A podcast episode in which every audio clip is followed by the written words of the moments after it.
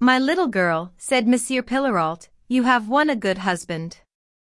He has a warm heart and honorable feelings, he is true as gold, and as good as an infant Jesus, in fact, a king of men. Constance frankly abdicated the more brilliant destiny to which, like all shop girls, she may at times have aspired. She wished to be an honest woman, a good mother of a family, and looked at life according to the religious program of the middle classes. Such a career suited her own ideas far better than the dangerous vanities, which seduce so many youthful Parisian imaginations. Constance, with her narrow intelligence, was a type of the petty bourgeoisie whose labors are not performed without grumbling, who begin by refusing what they desire and end by getting angry when taken at their word, whose restless activity is carried into the kitchen and into the counting room, into the gravest matters of business and into the invisible darns of the household linen, who love while scolding, who conceive no ideas but the simplest, the small change of the mind, who argue about everything, fear everything, calculate everything, and fret perpetually over the future. Her cold but ingenuous beauty, her touching expression, her freshness and purity, prevented Birotteau from thinking of her defects, which moreover were more than compensated by a delicate sense of honor natural to women, by an excessive love of order, by a fanaticism for work, and by her genius as a saleswoman. Constance was 18 years old, and possessed 11,000 francs of her own. Caesar, inspired by his love with an excessive ambition, bought the business of the Queen of Roses, and removed it to a handsome building near the Place Vendôme. At the early age of 21, married to a woman he adored, the proprietor of an establishment for which he had paid three quarters of the price down, he had the right to view, and did view, the future in glowing colors, all the more when he measured the path which led from his original point of departure. Roguin, notary of Ragon, who had drawn up the marriage contract, gave the new perfumer some sound advice, and prevented him from paying the whole purchase money down with the fortune of his wife. Keep the means of undertaking some good enterprise, my lad, he had said to him. Birotteau looked up to the notary with admiration, fell into the habit of consulting him, and made him his friend. Like Ragon and Pillerault, he had so much faith in the profession that he gave himself up to Roguin without allowing himself a suspicion.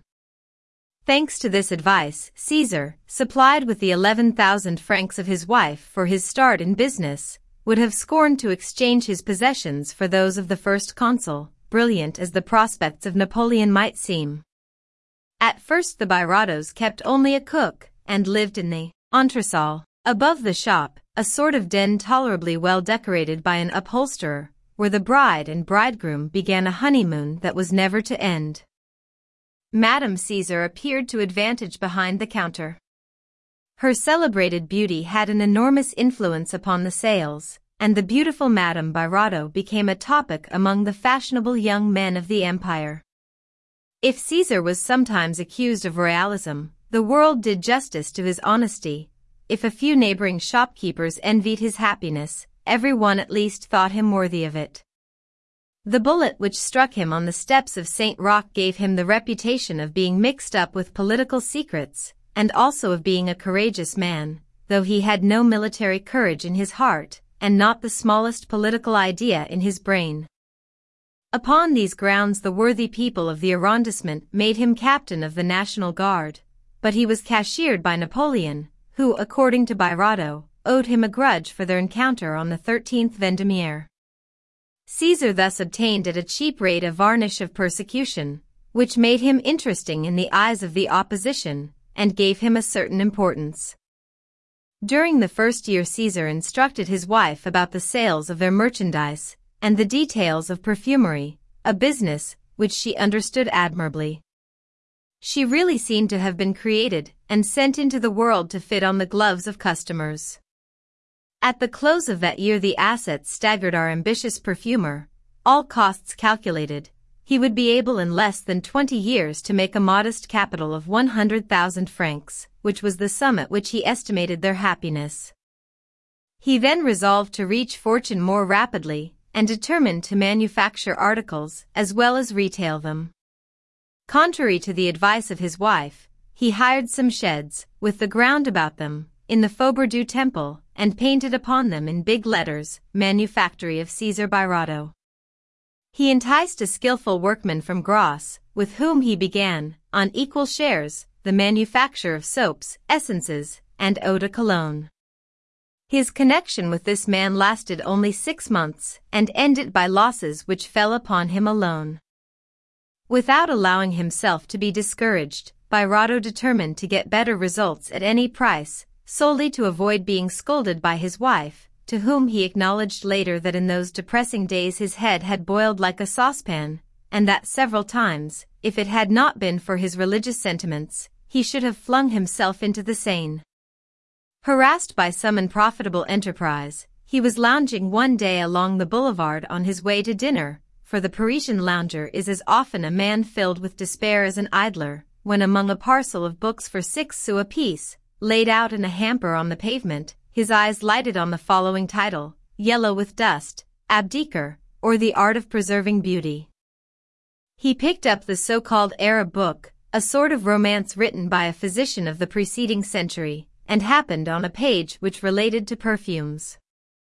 Leaning against a tree on the boulevard to turn over the leaves at his ease, he read a note by the author which explained the nature of the skin and the cuticle and showed that a certain soap or a certain paste often produced effects quite contrary to those expected of them, if the soap and the paste toned up a skin which needed relaxing, or relaxed a skin which required tones. Birotteau bought the book, in which he saw his fortune. Nevertheless, having little confidence in his own lights, he consulted a celebrated chemist, Vauquelin, from whom he naively inquired how to mix a two-sided cosmetic which should produce effects appropriate to the diversified nature of the human epidermis. Truly scientific men men who are really great in the sense that they never attain in their lifetime the renown which their immense and unrecognized labors deserve are nearly always kind and willing to serve the poor in spirit. Vauquelin accordingly patronized the perfumer and allowed him to call himself the inventor of a paste to whiten the hands, the composition of which he dictated to him.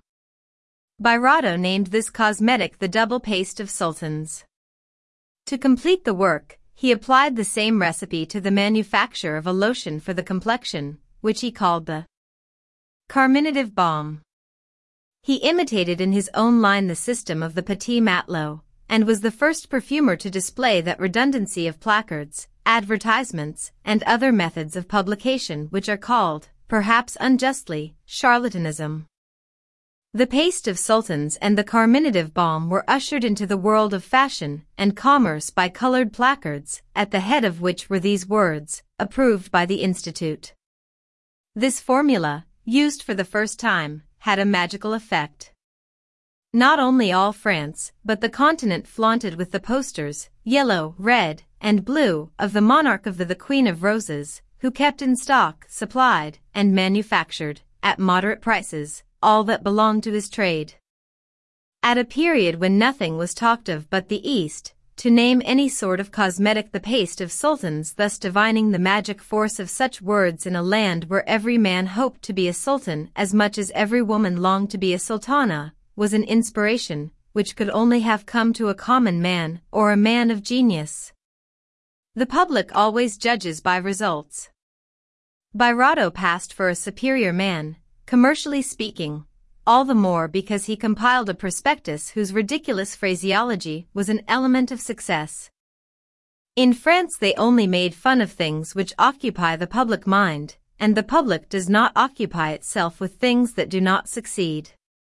Though Birotteau perpetrated this folly in good faith, and not as a trick, the world gave him credit for knowing how to play the fool for a purpose.